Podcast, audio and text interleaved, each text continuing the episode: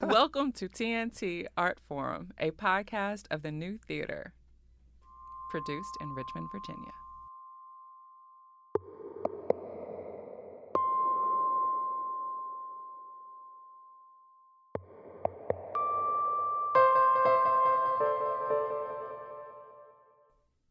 Hey, this is Nathaniel Shaw for the next episode of TNT Art Forum. Um, I'm heartbroken today that we're not joined by my co executive, Vida Williams, but I'm also thrilled at the same time to get to hang out for a little while with one of our producers, Hannah Sikora. Hannah, Hannah, how are you? I'm good. I'm happy to be here. Well, so, so great to get you involved in this more directly. I'm really excited about today's conversation.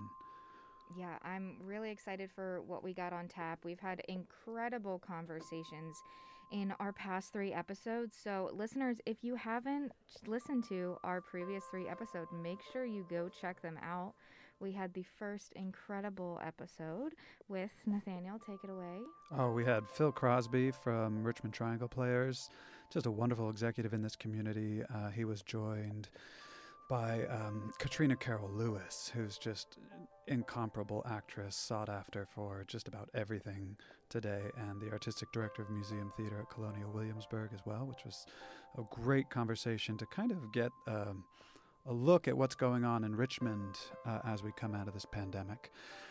And then followed that up with a wonderful conversation with Warren Adams, mm-hmm. who is the co founder of the Black Theater Coalition and man, that guy was like a walking database mm-hmm. of um, uh, specifically black but BIPOC representation through every aspect of the American theater, which mm-hmm. is great. Mm-hmm. I'm really excited for the fellowship program that they just released. They're um, doing a slow ro- rollout of the incredible people that they've uh, had that they brought on for their fellowship program, and I think what they're doing over there is super exciting. Yeah, it's amazing. I mean, in such a short period of time, 18 months millions of dollars raised, fellowships in almost every aspect of the American theater that, as you said, they're rolling out over time. It's it's it's an incredible thing.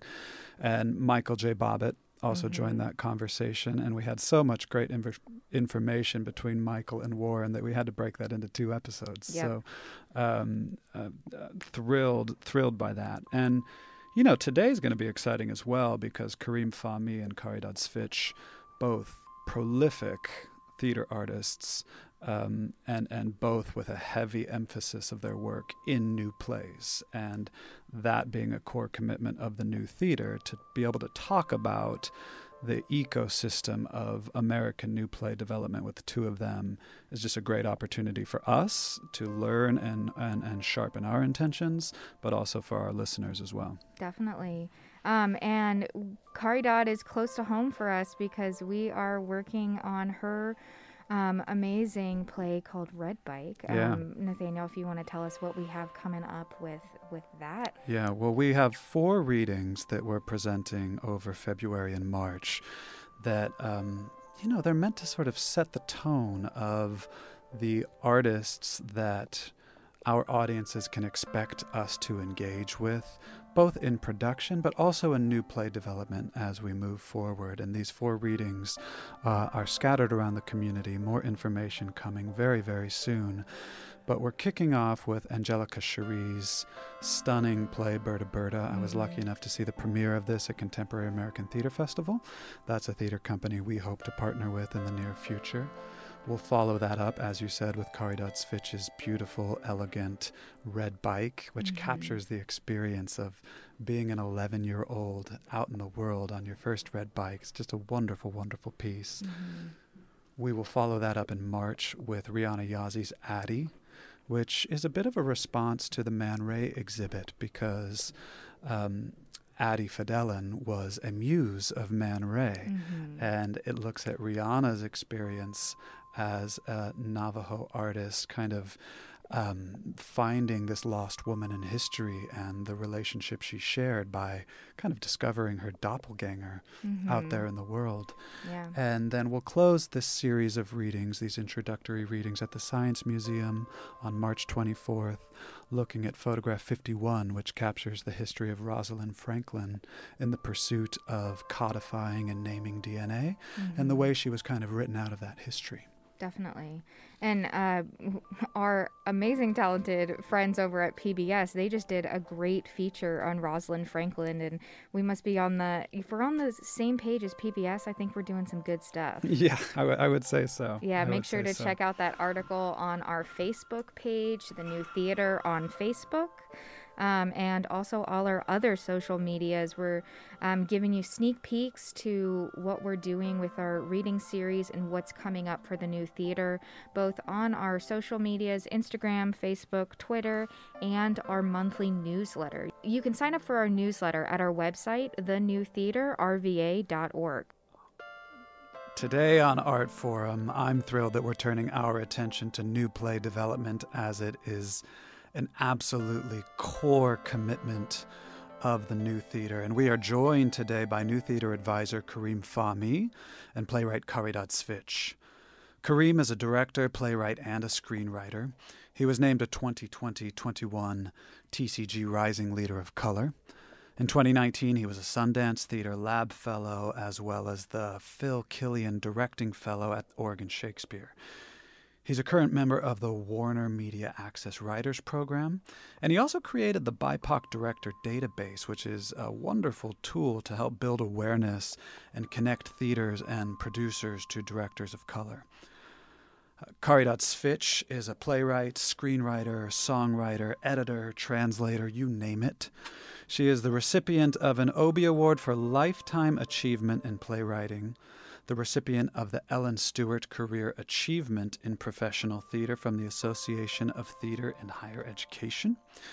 She's a recipient of the Tanne Foundation Award, and I'm excited to say her incredible body of work includes Red Bike, which the new theater will feature in February as part of the reading series that Hannah Sikora alluded to earlier how are both of you? Where are you in the world, and and and what are you doing, Caridad? Let's let's start with you.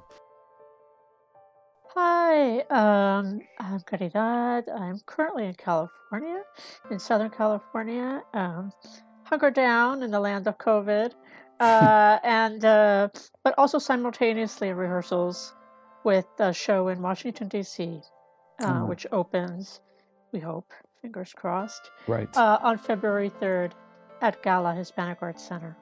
Yeah, we've we've seen a lot, just a, a, a, a, new wave of postponements and cancellations with the Omicron virus, and um, you know, just just rooting for everybody to kind of find a way to push on through. Yeah, Kareem, uh, wh- where are you joining us from today? Um, I'm at home in New York City and Hamilton Heights in Manhattan. Um, hopefully, we are cresting over our Omicron wave is the hope. But yeah, things here have been pretty quiet. I just uh, just literally like an hour ago wrapped up a Zoom workshop that was supposed to be an in-person workshop at Playwright Center in Minneapolis. Um, mm-hmm. But it's great, you know. Zoom is. I'm sure we'll talk about in this podcast. You know, Zoom is a great tool for us artists in these times and dealing with a wave of postponements as well for upcoming things. But, you know, ha- happy to be working, even if it's all virtual for now. Yeah. Well, it feels like both of you, um, you know, watching from a little bit of a distance via social media, um, I, I feel like both of you managed to have quite a productive chapter through through the pandemic. Can you can you talk about a little like how that how how you managed to accomplish that, or what opportunities were kind of kind of made that possible? Kareem. Yeah, sure. I'd be happy to start with that. I mean, it, it, is it weird to say that like, you know, Zoom and these types of of co- collaborations and creative explorations that have happened in virtual spaces has been kind of like in a way one of the greatest gifts i've had because you know not to go back into the whole it feels like the distant past now but like I, I was not like I was by far not an early adopter of the like let's just pivot everything to virtual spaces because I I was wary of it. I didn't know what it was. I didn't. I just did. You know. And then I, as we kind of started going like, oh, we're in this for the long haul and right. that was really the only option you know nobody was doing anything I was like, okay, let me, you know, let me try this. Let me see what this is like. And and I, you know, it it was a gift because it kept my creative brain functioning. And then it was like, once I understood how to do it, I was like, okay, this is not theater. Like to me, it's not creating theater in that traditional sense. But in terms of what we're here to talk about, which is like the development of plays, it is very much a use. I found it to be a very useful tool. And I think most importantly, it, it, got me in rooms with people. And even though there were virtual rooms, the ability to collaborate and to and to join forces with people all over the country was huge for me. And so as a result of the work that I was able to do virtually, you know, throughout the pandemic, many more virtual things started to emerge out of that. And now, in fact, in-person opportunities um, were birthed from collaborations that started on Zoom. So I'm actually now going to be working with people that I've still never met in person, that I've only ever met on Zoom. But thank God that I met those people on Zoom because now they're supporting my work. So it, right. it has been actually great for me. Um, yeah, so as both of you know, um, I've talked to both of you enough about it for you to know that the new theater wants to join the ranks of those in the American theater that are devoted to developing and premiering new work. Um, so again, to speak with both of you who are, um, you know, doing such amazing work in that space is such such a benefit to us and to our audience. Um, and this this is probably a, a, a, broad topic, and maybe I should have found a more specific conversation. But um, maybe Caridad, I would start with you. The, the the the question is, what is the American new play development ecosystem doing really really well? Where do you see it working? Uh, and and and um, you know where is where are you where are you finding success and how is how is that ecosystem that engine working well uh, well in a broken system it's hard to figure out the points that are working i will say that the um, what is working is kind of what i call the low there's a combination of things so one of them is what i'm going to use high low which i hate using but for just bear with me for a second uh, which is um, the lower tier is people with like smaller operating budgets if they have one at all, uh, or freelance artists, etc. So totally DIY. So the DIY part of our field, I think, has been on the one hand struggling, of course, because there's been no relief and no support. But on the other hand, for those that have been able to somehow stay stay focused and kind of try to make things, or even just gather spaces together, there's a kind of uh, busting down the gates kind of mentality. And I think that that's been truly exciting in terms of developing new work, in terms of even just dreaming up new things to do, and also thinking, you know, of different ways of doing things, meaning, oh, um, for those of for people that are playwrights, you know, I would say like, oh, it doesn't have to be on a stage. It could be in a garden. It could be, you know, it could be literally on somebody's roof. It could be on a phone. Like I think thinking about different kinds of spaces. Um, mm-hmm. that can be considered stage spaces, and also thinking, rethinking the relationship with the audience, uh, which mm-hmm. of course is central to what we do. So, so at the end of the day, it doesn't rely on a building. It's actually about what is the connection with the audience, uh, and so I think that that's tremendously exciting, and I hope it doesn't go away. Yeah. On the upper tier, which is higher operating budgets, of places that have infrastructure and staff, etc. Yep. So that part of it for the for the people that have not been laid off, um, you know, there actually has been, oh, how do we rethink things? Can we create a digital stage? I mean, I was just thinking about Center Theater Group that has never mm-hmm. had a digital stage before and suddenly they're like digital stage is on their website you know what i mean and they've actually been doing stuff and they're like at the higher end in terms of budget size right, right. Um, and so that's been like exciting because i think that for organizations that are what i call heavy in the sense that they're there's a lot of weight to them in terms of like the amount of people on staff and, and so forth and maintaining a building for those that have been have been able to rethink how to make things, I think that that points a way to the future. And I would you know, signal somebody like La Jolla Playhouse as well that, you know, mm-hmm. was able to do that really elegantly in a really exciting way, uh, mm-hmm. both presenting work and producing uh, in the virtual realm. So I think that, and keeping, you know, keeping the the contract with the audience alive, but also contract with artists, right? Like sort of like literally like still talking to artists and not feeling like the door's shut, everything's shut down, and we'll never speak again. So I feel like that's that's what I call the positive. So the up the up of this is that's where I'm feeling. There's yeah. a lot of downs as well, but we're not there yeah. yet. So yeah, uh, and and Kareem, I you know I you are more and more a playwright, right? But you've come to this more through direction, and you've also been an important convener of of people in the work. And um, so, so yeah, your your perspective too. What do you see in new play development that is exciting to you and working well?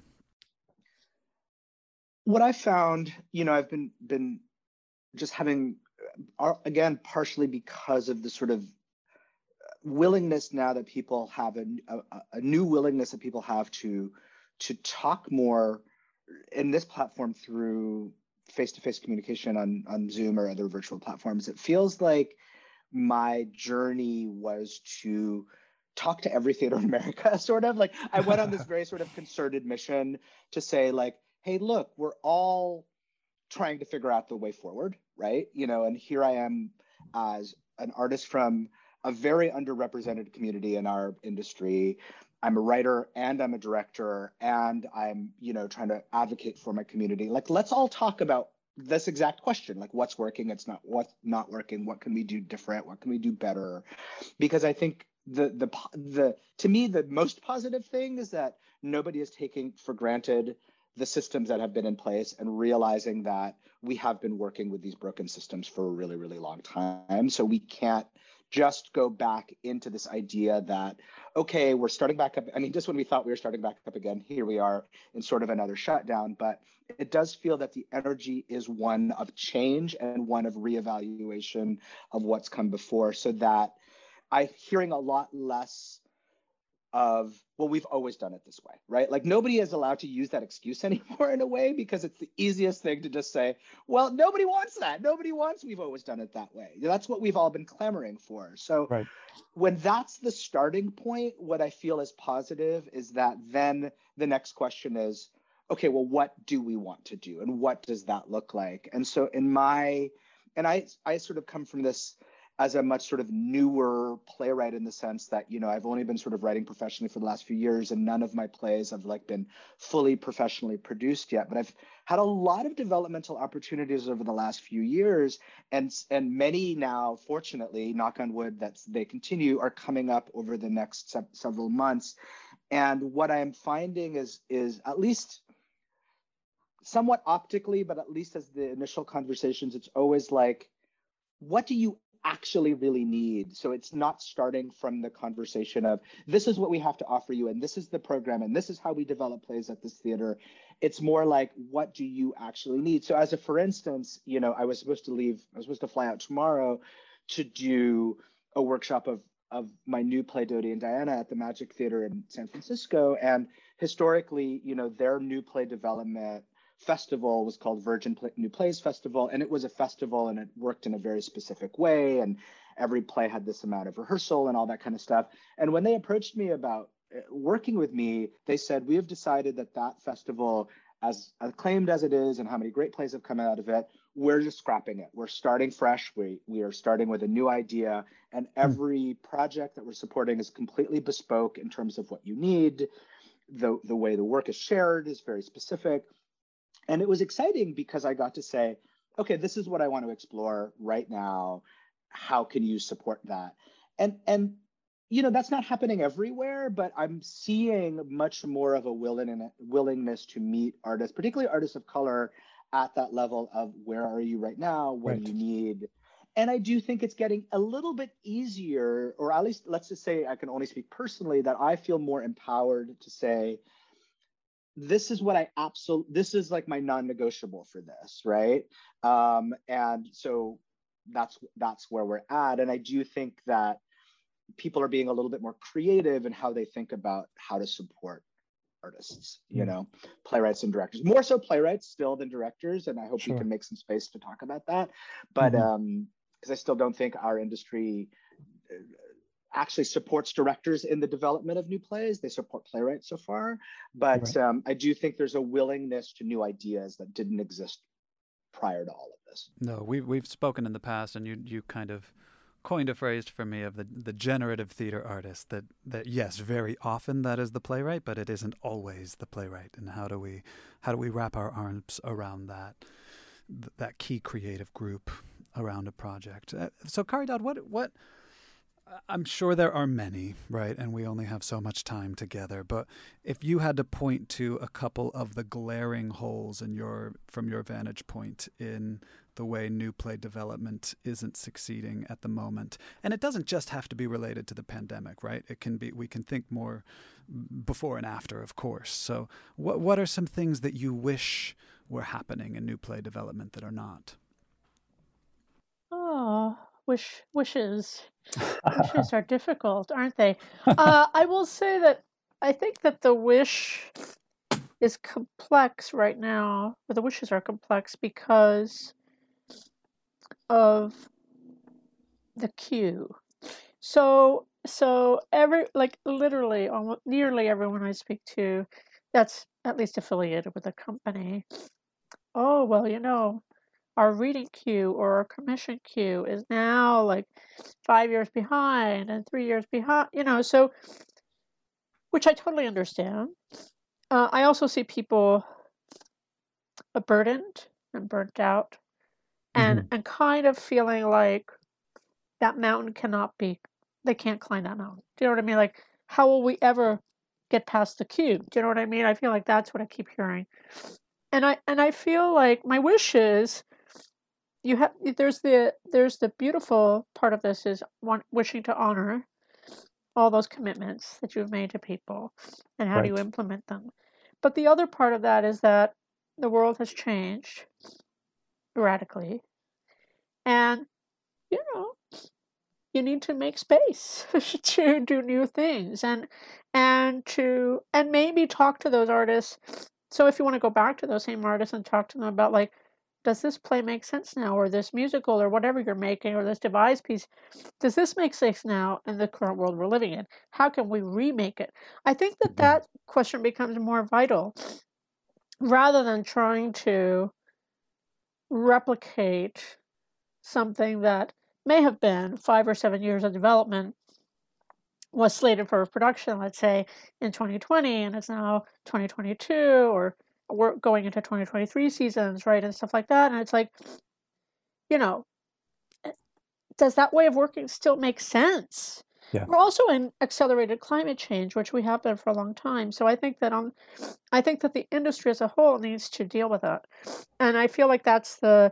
There are these conversations that have been brewing around that, but I feel like true action needs to happen around that, and it's not just uh, means of production but it's mm-hmm. actually li- literally how you make things, how it's distributed, who who you know, how are you reaching how are you reaching, how are you contacting, how are you creating networks with audiences in a different way than the reliance on um, building based usually building based come to the venue pay your ticket kind of uh, model because i think that mm-hmm. model in accelerated climate change is actually not going to work. And so we have to think of different, more nimble ways and more, maybe more um, kind of uh, underground ways of yeah. working that I think might be really exciting and fun.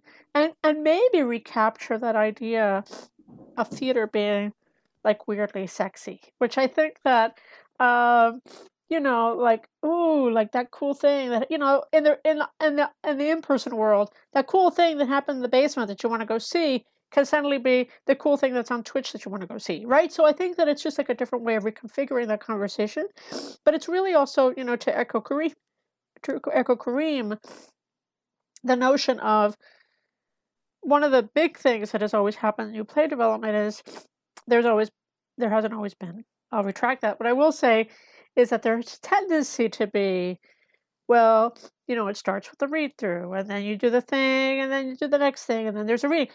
And I'm like, you know, and I've said for years, I'm like, why? Like, it doesn't have to work that way. In fact, I love starting with design, right? Like, so it's like, what would my first, you know, if somebody were to ask me, what's the first impulse for the script? And it's like, I'd love to bring some designers into the room and talk about the play, right? Mm-hmm. Like, and that's that time. Sometimes people are like, what? Oh, how do you do that? You know, I'm like, totally possible. It just means that you have to you have to create if you're working within systems, you have to create systems that allow for that kind of flexibility and change to occur.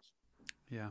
I love all of that. And you you know, you're you're singing a song I love to hear, Caridad, because we are talking we are we have coined for ourselves a phrase of a venue agnostic approach, right? We we have a very small office, which is basically me in a, in a in a in a bare room, just to get away from my dog and my lovely, adorable children, who I who I love. But I need I need enough space to concentrate for a few hours at a time. But we're working with venues all around town. We are hopeful to you know help our industry move into these technological platforms as well. So. Um, and I, I, I love the idea. One thing Kareem and I have spoken about is kind of creating creative pods around our artists. And and not me as artistic director saying well this your creative pod is this this and this but it's saying well who do you want? So if we were developing a work of yours and you said well the most important to me is to grasp a visual vocabulary well then we meet you with that creative pod. So that's that's great. Yeah. Uh, kareem what about you? What um what uh, what what feel like the glaring holes to you in in the way we all um, are, are are moving things along? Well, I'll, try, I want to focus it on wishes, like Caridad did, because that uh, feels more like positive dreaming yeah. as opposed to like naming things. I mean, God, I was trying to, I was reflecting on like, I have so many wishes. Like, how would I possibly rank them? You know, I think that, I think that like maybe if I had to pick like two or three, I would say, and not necessarily like in top order, but I do think it's about getting away from, and it, it's it's it it goes with the kind of what you were talking about in terms of sort of decentering venues and decentering that. It's like, look, we're artists, right? Especially we're artists in theater, right? So what we need, I think, I mean, I'm I, so I'm completely a freelancer, right? Like I've given up any other, like so I need to be supported as an artist, literally, right? So I think that over time if if and this is hard right? Because i think in america at least in my percent so i'm from canada and i've like seen different models back in my home country. I've seen different models in europe that i found really interesting. And here in america there's still this sort of like i mean it's pure american capitalism but there's this idea of like a hit. There's this idea of like a product and a hit and it's and a play and a playwright can be this like successful thing right? But it's almost centered it's almost always centered around a, a project, right? And I don't believe that that an artist is defined by one project, especially when it's that hit project, right? What an artist needs, and I say artist because that it can be a director, that can be a playwright, that can be a designer, that can be an actor, needs to develop their work over a period of time and space and like develop a breadth of a body of work some of which is could potentially be a hit and some of which could be garbage however you choose to like, adjudicate that right but what you see often and this is this is changing more slowly than the other stuff that is changing for the better is that i think for all of the reasons that we know about you know subscribers and keeping butts in seats and selling tickets theaters want freaking hit shows, right? What they don't necessarily want to say to an artist is write what you're the most passionate about right now and it can fail.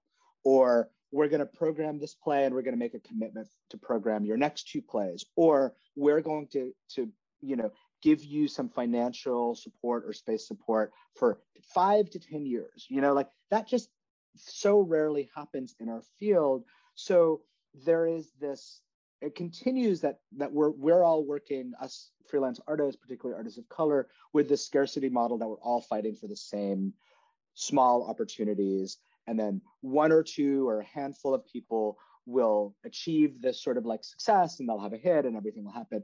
And that's just not the way art should work, right? I mean, mm-hmm. yes, it's very pie in the sky to say like destroy capitalist systems, but what I'm craving is for the people who support work, and that can be a theater institution like a theater that has a building. It can be a developmental institution. It can be other organizations that support artists. But to say like we are investing in the longevity of an artist's career or a, mm. a, period of that artist's career. Say like we are supporting this artist for five years and during that five years they can do whatever they want to do. And maybe it's not even producing anything maybe it's just developing work. So with a handful of exceptions that just doesn't happen a lot in our field. So my wish would be for for the organizations particularly for producing organizations to start to think about their relationships with artists more in the long term and more in the long haul and not around you know, okay, you've made this thing that I like, and I want to have this thing that you made that I like, you know, uh, right, which right. is essentially what it amounts to. So, I mean, that would be kind of like wish number one, and then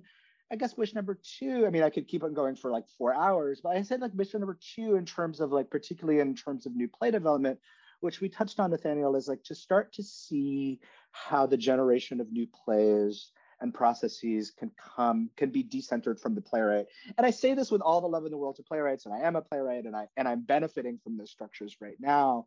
But it does i think shut out so many generative artists in this country particularly directors who who develop and direct new work. And and you know when you name when you name artists who have managed to sort of achieve success in our in our theater industry you know the the directors who achieve success seem to only be able to measure it around commercial success. So, you know, Broadway and sort of commercial success. And and I think that once we start to break down that model and say, like, what is it actually like to develop the career of a generative director in sort of regional theater, for instance, everything could change, but it just is so rare. So, you know, us in the directing community, particularly again, directors of community, I've been talking for years. It's like why are no theaters, almost no theaters, commissioning directors to create original work, hmm. right?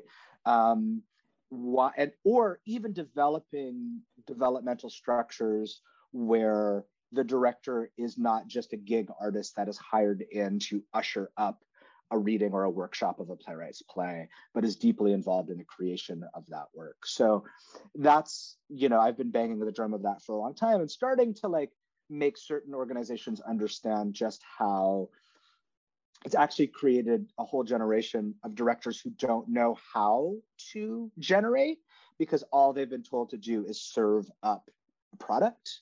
Um, and that's ultimately decentering them as artists, right? That is not allowing them to be true artists in their own right.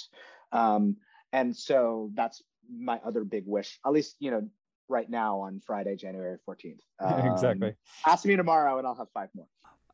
You know, one of the things that uh, happened just before the new year, I guess, or maybe a, a, little bit prior to that. I feel like I'm in a strange time warp all the time with um, with the pandemic, so I never quite know what date it is or where I am. Uh, but it was the closing of the Lark uh, the New Play Development Center in New York City that kind of shocked me. And I, I moved to New York in 2001, and so I realized when I read their closing statement that it's it's a 27 year old organization, which you know in my mind it was a, a 60 or 70 year old organization, and I know it was. So, but it, it just really took me by surprise, and maybe it shouldn't have because of the pandemic and the financial challenges that so many people were seeing through the pandemic. But um, but Kareem, maybe I would start with you because I know you were the um, you you founded, I believe, and and and co-led, if I'm not mistaken, the Middle Eastern American Writers Lab at the Lark, and um, you know, you, so you had a, a, a, fairly intimate and recent experience um, with the Lark, and I don't know. I guess the question is like, does that signal something? Does that signal something in new play development, or are we just talking about the fragility of of of a nonprofit business model? I mean, it's a very that's a very complex question. I mean, and it and it and it is. I think something we're going to be grappling with for a while because I, I don't think there is. It's not an either or answer. I think it's a it's a series of things. I, I I want to think that it is not a signal of sort of a greater sort of crack in you know how we develop new plays but i will name the obvious that it's a massive like like a, just such a massive almost like incomprehensible loss to to our our field as a whole. I mean you know there's nothing like the i mean and i and i say this no disparagement to all so many wonderful organizations around the country and in new york as well but i think the lark and and having been so supported there for for many years and leading a program there. There is nothing like it and their approach to to how they supported artists was really incomparable. And so i think we're still figuring out how to kind of move move forward from that. And and you know i i, I feel a little tricky talking about it because i i have some inner insights into the workings of it but i think there was some very complicated you know issues in terms of a, a board and an organization sort of not necessarily connecting in terms of value systems right and and mm. and and i think you know as an artist i'm still learning because we often don't get exposed to this just how intricately interwoven that board and and staff relationship is and how all of that interaction sort of leads to so many of the choices that are made. And i do under i do i do get the sense that both in the the the handing over of the baton to the new artistic leadership team and the pandemic and certain issues with the board as it was sort of described in the outreach that came to the lark artists that it was sort of a quote unquote perfect storm of events that led to this right mm. um, but still i think what we what we might want to sort of imagine is like knowing that that that amazing institution doesn't exist anymore it does leave a huge hole in the support system for some very specific programs that supported like for instance you know the middle eastern american writers lab i mean this is a very sort of specific community of writers that needs a very kind of bespoke support the lark was able to provide and it's been an interesting journey because with the Lark's support, and they've been continuing to support us even in this this moment of sort of transition and shutting down. They've been trying to re, they they use the term rehome to rehome us in another organization, but the organizations that we're in conversations with are all producing organizations. So it's a, again an interesting being caught in between that idea that you know an ideal home is one that is in certain ways devoid of the pressure of being with housed within a, a producing organization. Right. But yet that those producing organizations have a stability and often they have buildings and they have financial support that a place like the, the lark might not have had so i think we're going to be dealing for several years at least for m- many of us new york based artists that called the lark a home with how we move forward out of that. When what i hope will happen which, I, which i'm optimistic will is that people will start to say that you know many many people will have to rise up and say like how do we fill that gap? And how do we start to imagine new forms of support for these communities that need it so badly? Mm-hmm.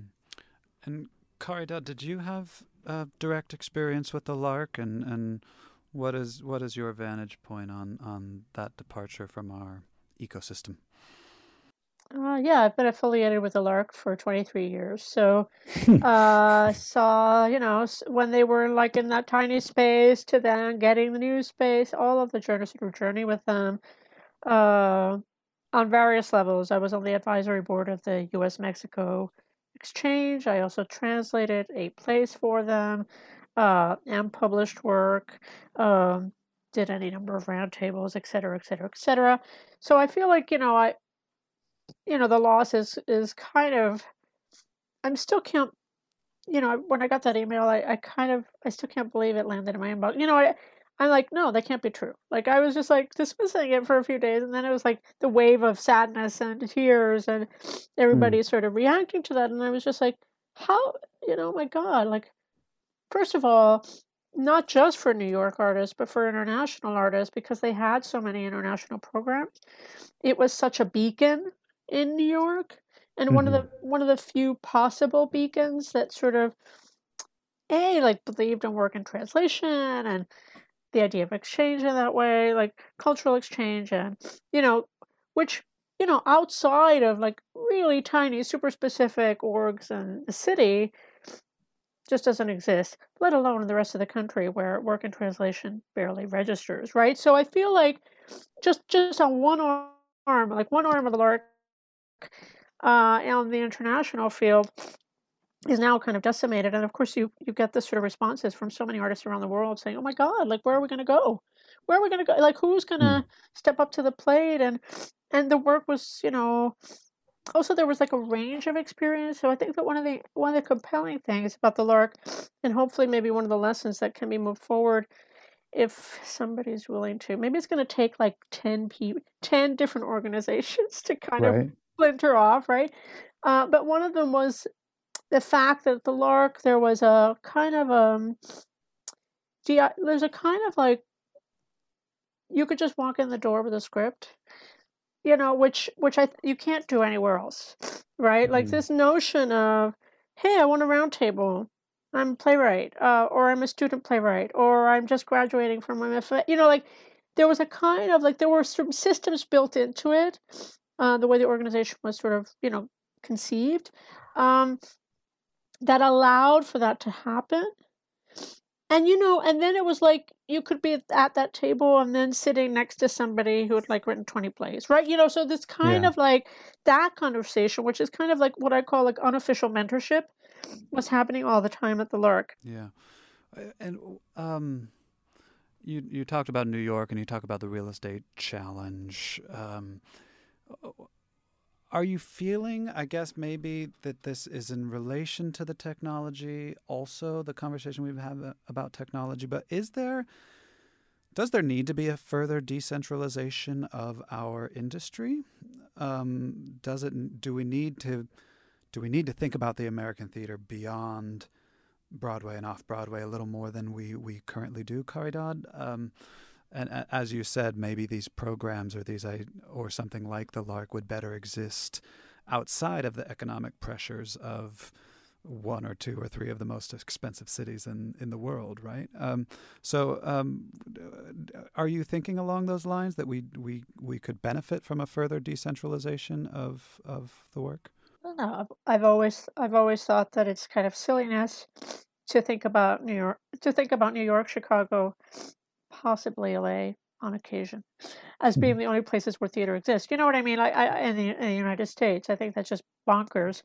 Uh, there's a very vibrant, uh, you know, theater makers, builders all over the U.S. You know, and uh, and I think that sometimes people that have don't get credit or don't get seen, quote unquote, or don't get reviewed or whatever. You know what I mean? We just lost the amazing Terry Teachout, uh, the critic from the Wall Street Journal, and Right. you know, just big up to Terry, who was one of the last and few that actually reviewed things outside of the big city centers and sought work out and like made space for it in his column at the Wall Street Journal and championed work. That's very rare, and I think that, but I do think that that's the answer.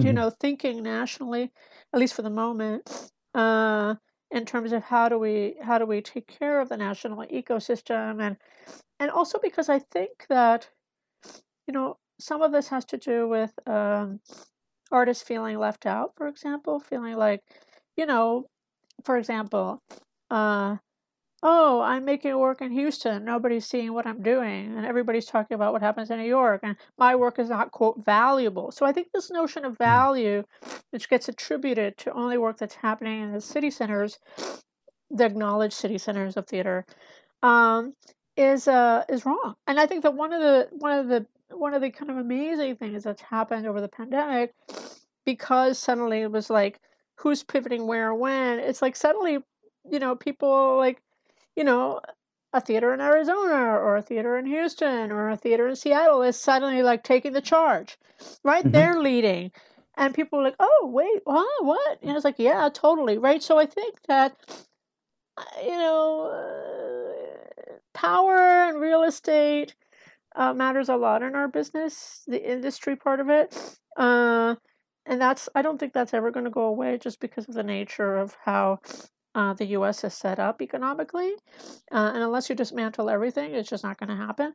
But I do think that the conversation around, I hope this doesn't go away, the conversation around that there's that there's extraordinary work and good work happening all over the country of all different sizes and shapes and ranges of experience needs to be acknowledged. And I think that that's where the focus should be.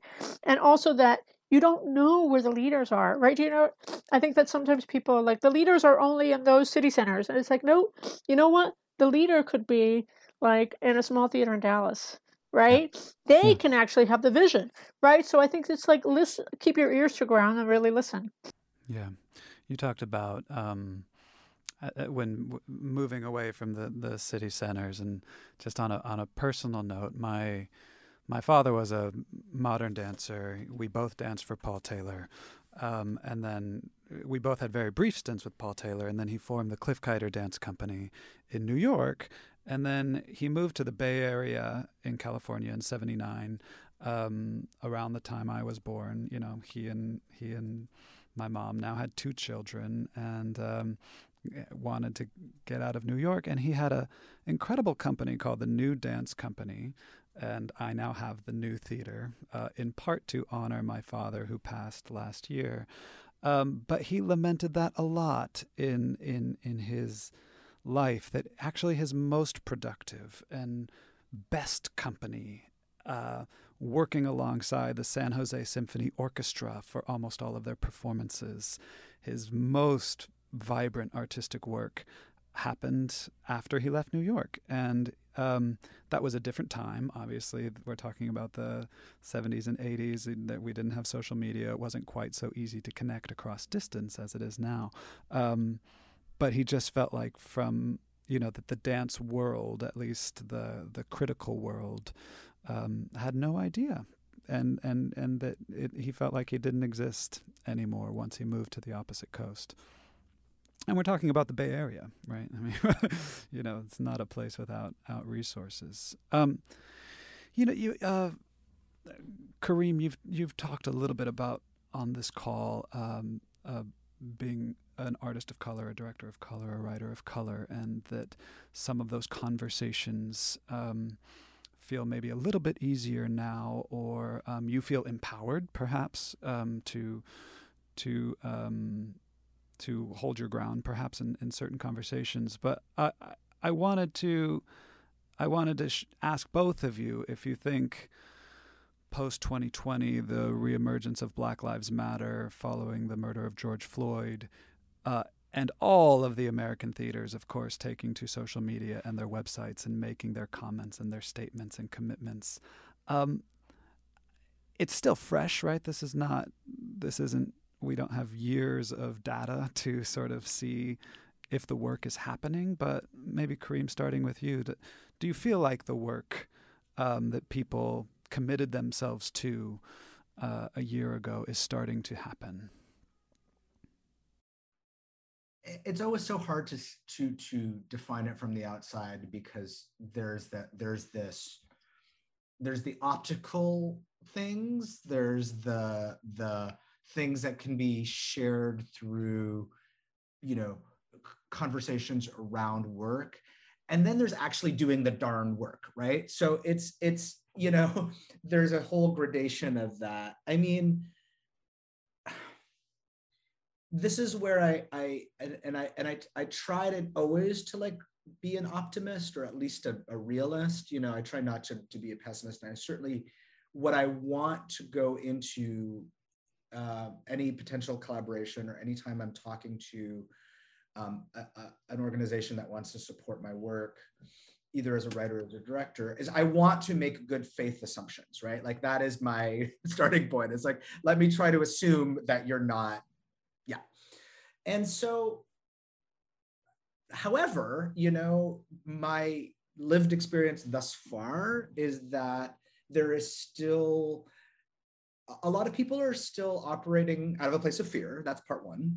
Um, I think a lot of people have not actually had the opportunity to really understand what our field is in a post-pandemic world because we're still in the pandemic. And so the the fact that we started to have this reckoning while we were also grappling with the pandemic has made it so that there is so i'll give you a for instance because i think it's helpful right like there there has been this sort of more recent interest in some of my work. And and i'm not going to lie part of it i attribute to the fact that you know the work the quality of the work aside because i always think that the quality of the work is actually sometimes a small part of the reason work gets produced but like the willingness people have had to engage with me and my work has certainly gone up because i they need to know more artists from the middle eastern community because they need to by diversifying their programming and the artists they work with okay so on that level i can engage with people who might not have been willing to engage with me more. But the question that I am always posing to them when they are saying, okay, I want to engage with you in your work, and I'm saying, why? And I'm saying, what are the value systems behind your decision to want to engage with the work of any artist of color? Because to me, it's always a values based conversation, right? And I think so far what we've seen is that theaters are not yet, most theaters are not yet in the place where they can be doing the sort of deep, deep values based work that they need to do in order to address this history of inequity, right? And the reason being, and it's not like I'm letting them off the hook, but they're not doing, they don't know what they're doing. You know, there's like, we're barely programming and everything is falling, still falling apart around us, right? So I I am so what I am doing right now is choosing to give them to a certain and I don't want to say this like blithely and I don't want to say this like I'm being dismissive but I am trying to give people the benefit of the doubt that it is that that this to me is a long journey right? And I think that and I maybe I'm a little bit outside of the norm because I do feel like there was this this period where the the demands felt very immediate. And I'm not to say that certain immediate change can't be made and has started to be made. I mean a lot of places have eliminated 10 out of 12s like there have been all sorts of small incremental changes that I think are really good progress. But I think the question you're asking about is in terms of BIPOC representation and representations of other underrepresented communities, that takes a, a, the type of values based board based, staff based conversations that take time and take a whole reimagining of what the systems are largely the financial systems because i always say the values of an organization essentially are embedded in the budgets right? So you know there is this whole thing about how do we do we have enough time and space and reflection to be able to do that. And at first, the pandemic seemed almost like a gift because theaters were saying, like, suddenly I'm not producing anymore. So I have time to do this sort of value based, you know, re examination. But then we got into this model of like, okay, now we need to start producing digital theater and now we need to start producing again. And oh, now we're shutting down again. And now we're tracking how many Omicron outbreaks. So, so again, I, I think that the deeper, longer work is to come and I do fear. So the pessimistic part of me is now revealing itself. I still, I still do fear that there is a lot of box ticking, um, and that that is the only level that we've gotten to with certain organizations yet. Um, and that not to say that they can't get there but that's going to be a long process you know and so what i try to do is like i try to both encourage the conversation challenge them but also try to understand that like and give myself the permission to say no thank you.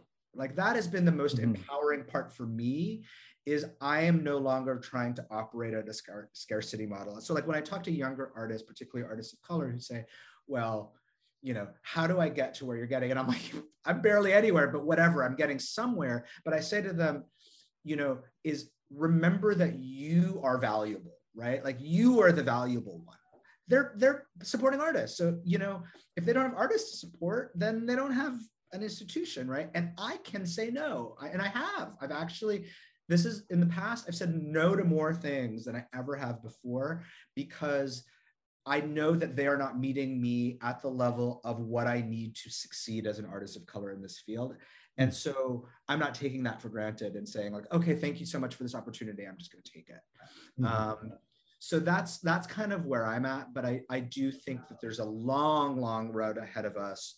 And um and every organization's in a very different place and every person is in a very different place. This isn't just organizational. This is right. like human work that we're all doing to go like well what are my biases and what do i need to dismantle within myself so that i can be a, an artist or supporting an artist which is ultimately about reflecting humanity right? So this is deep work very yeah. deep and i'm glad you pointed to the systems our our last podcast um, Michael J. Bobbitt was one of our guests, and he he wrote some wonderful things during the pandemic about boards and the the structures of season selection and subscriber benefits and all of the economic models that lead us to you know the the, the habits the annual habits um, that that um, have have excluded many from full participation and allowing the American theater to be the reflecting the reflecting pool that it can be for the entirety of the American experience. Um, what what about you, Caridad? What are you what are you seeing or feeling on on this line on this topic? I'm seeing that there have been many. Um,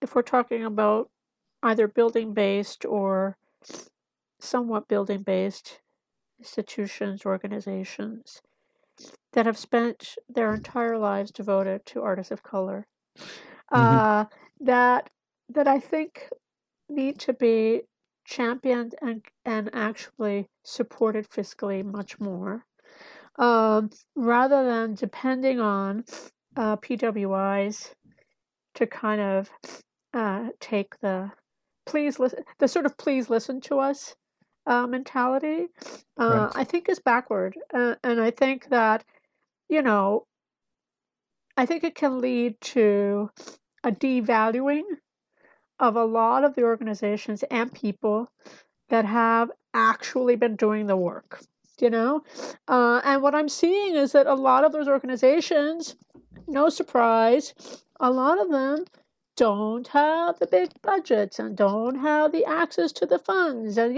you, know and so again they're being cut out of the conversation when they've actually been doing the work you know so so i just say lift them up you know lift those yeah. organizations up that actually have been there for 40 years 30 years 20 years 10 or 15 devoted completely on their mission and their work with artists to supporting artists of color because they need to thrive.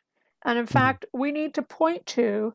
I was having this conversation with a, a smaller operating budget kind of theater, you know, that was saying, you know, artists of color led, uh, that's what they produce, a Latinx theater. You know, it's like they thought, I they said to me, I don't think I'll ever be in a room where I'm next to that other theater that has like a $5 million operating budget. I can barely hit 1 million. Do you know what I mean? And it's like, that's wrong. You know, if if yeah. we are if we are in capitalism, which we are, do you know what I mean? Then then actually this is a huge problem because the power is always going to be held by those that have the huge resources or access to funders that only see them and don't see anybody else, right? And so so i just think that that's where the focus needs to go. Uh, and you know it's encouraging to see for example Ma-Yi. I'm just gonna like mm-hmm. shout out to Ma-Yi who i just think ralph pena and company are like brilliant at what they do. Um, who set up Ma-Yi studios during the pandemic yo like when everybody was like what do we do? And they're like we're setting up Ma-Yi studios. We're going to support our artists. We're going to keep making work you know and are like co-producing with the public and the mccarter and like right you know they're you know and i know they're actually putting in like most of the legwork on that right you know so but right. they're supporting their artists right and they're making things happen. So i think that that's i think that's where the conversation needs to be rerouted and less around uh, please pwis give me things as big and shiny and beautiful as those things may be.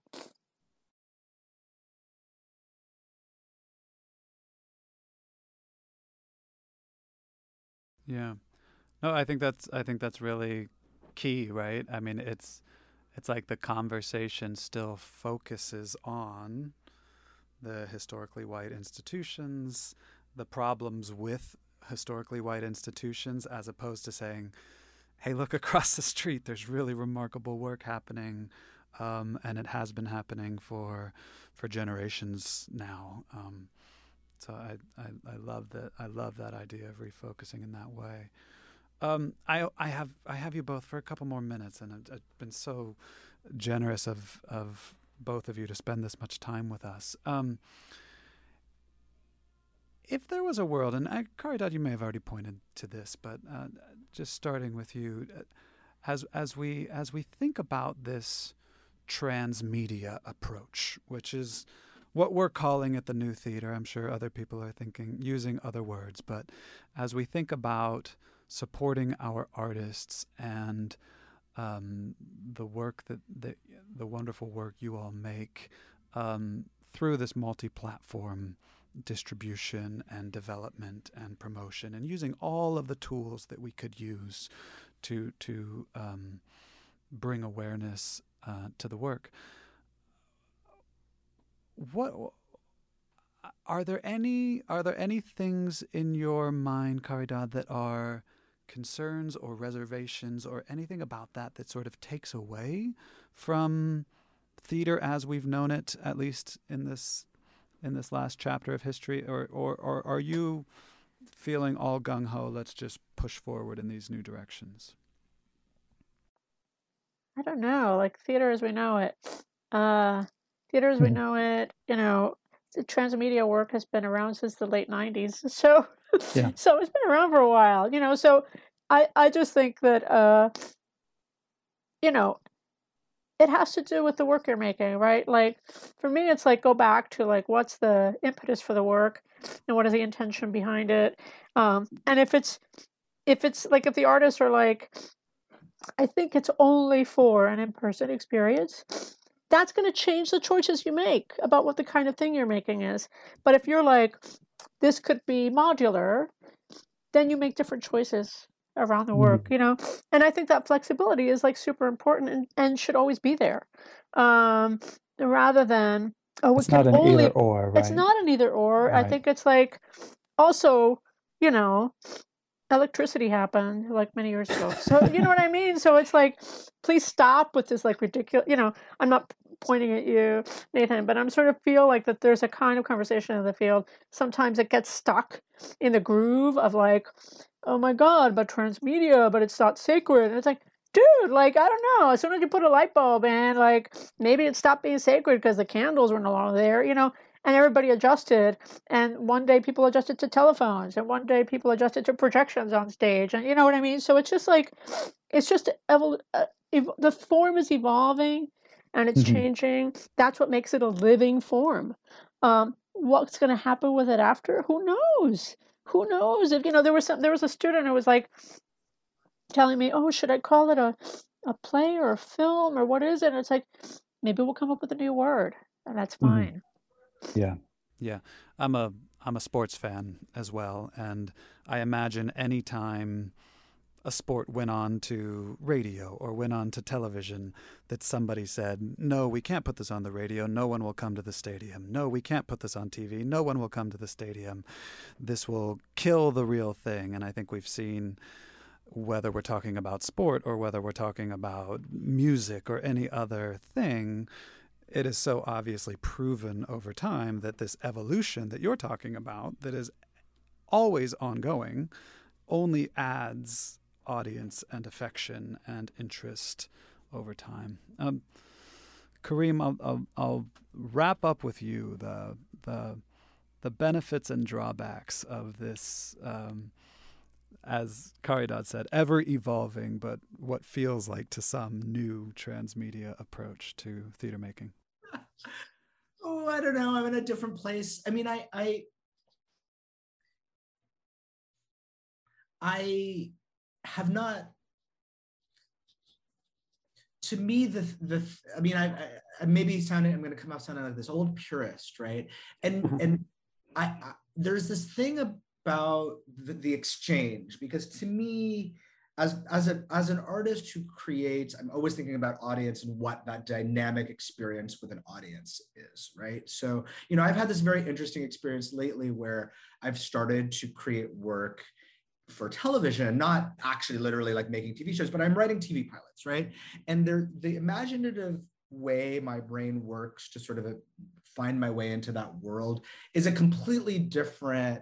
I mean, it's drawing from the same skill sets, right? But it's a different product that I am creating. And, and knowing that I am engaging with an audience in a very different way than I would if I'm creating a piece of theater, right? And so you know, I've had these interesting experiences now where two plays that I have directed for the stage have been then sort of streamed for an audience, right? And in both cases, I had this sort of schism in my brain because it, the, the part of my brain that I was like, well, this is amazing. And I'm getting to share this work with people who can't be in the physical space with us. And that is a net good. It's like, okay, I'm sharing this work for them, right? And so that is good. And I did get to share that work with people all over the country and all over the world and include people in that experience. But ultimately, these were pieces I was directing, I was making the work for the people who were there in the physical space with me because that's what I know how to do, right? So that that idea that I mean the hybridity of it and all of that stuff, I'm like, yes, absolutely, yes, right? But I I myself believe it is a whole new form and I'm still asking the question of what that audience experience is you know? Um because that's what i'm trying to craft ultimately. Like i actually don't like to me the theatrical experience in in no way is literary and also even the directing experience is in no way is it's all about the audience right? And so I know what it's like to sit in a theater seat as a director and experience a play with my audience and understand what that go between is, right? But when mm-hmm. you start to sort of understand, like, okay, this audience is everywhere, it's all of these different places, and it's live, okay, it's exciting and it's new, but I'm still not there yet in terms of like the the and not to say that I won't do it, right? But that's the question that I'm asking myself as a creator, you know? Yeah. And and and then how do we start to define how to support artists who want to do that exploration, right? You know, and that to me is an exciting possibility.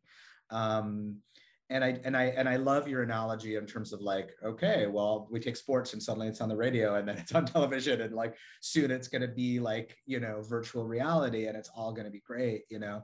So I'm I, I'm all like thumbs up on all of the new stuff, but I I'm I'm still just trying to figure out what I'm doing right now. You know what I mean? so like I still just want to make plays, um, and then hopefully I'll make a TV show, and then maybe I'll make a movie, and then maybe I'll make a you know it's like i'm also writing a podcast like a, a, fictional podcast and that's a whole other ball of wax right i'm like well how am i telling the story in an all audio experience and i love that what i do love about all of this is that I do feel that theater artists are, at the vanguard of this. You know, like mm-hmm. we are. I, you know, that's why there was such an excitement to bring playwrights into the television space a decade ago plus and now it's all over you know and every playwright is getting a tv gig. And i'm like yes all for it because i think that we have always been interested in how to use collaboration to unlock storytelling you know? So it's not a surprise to me that we're seeing playwrights branching into podcast and now playwrights you know playwrights and theater creators branching out into these sort of transmedia experiences.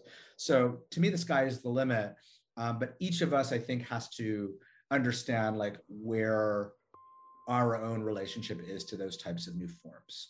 Right right. And maybe it's maybe it's developing the craft of translation right? Like as you said the live in-person experience is one very um, specific dynamic exchange between artist and audience. And as we think about these things, you can't necessarily just film that and stream that and call it a day, right? It's how do we translate all of these things to this, all of these various platforms. Well, listen, I am I am so incredibly grateful to both of you for taking this time. Um, all of these conversations are are things that we take back to the office, so to speak, the little office I referred to at the top of this conversation, and, and we keep rattling them around and and they are a valuable part of shaping who we want to be and the way we're going to advance our work. And I think an incredibly valuable thing specific to the Richmond theater audience, but also the new theater audience as hopefully we can grow beyond that market as well but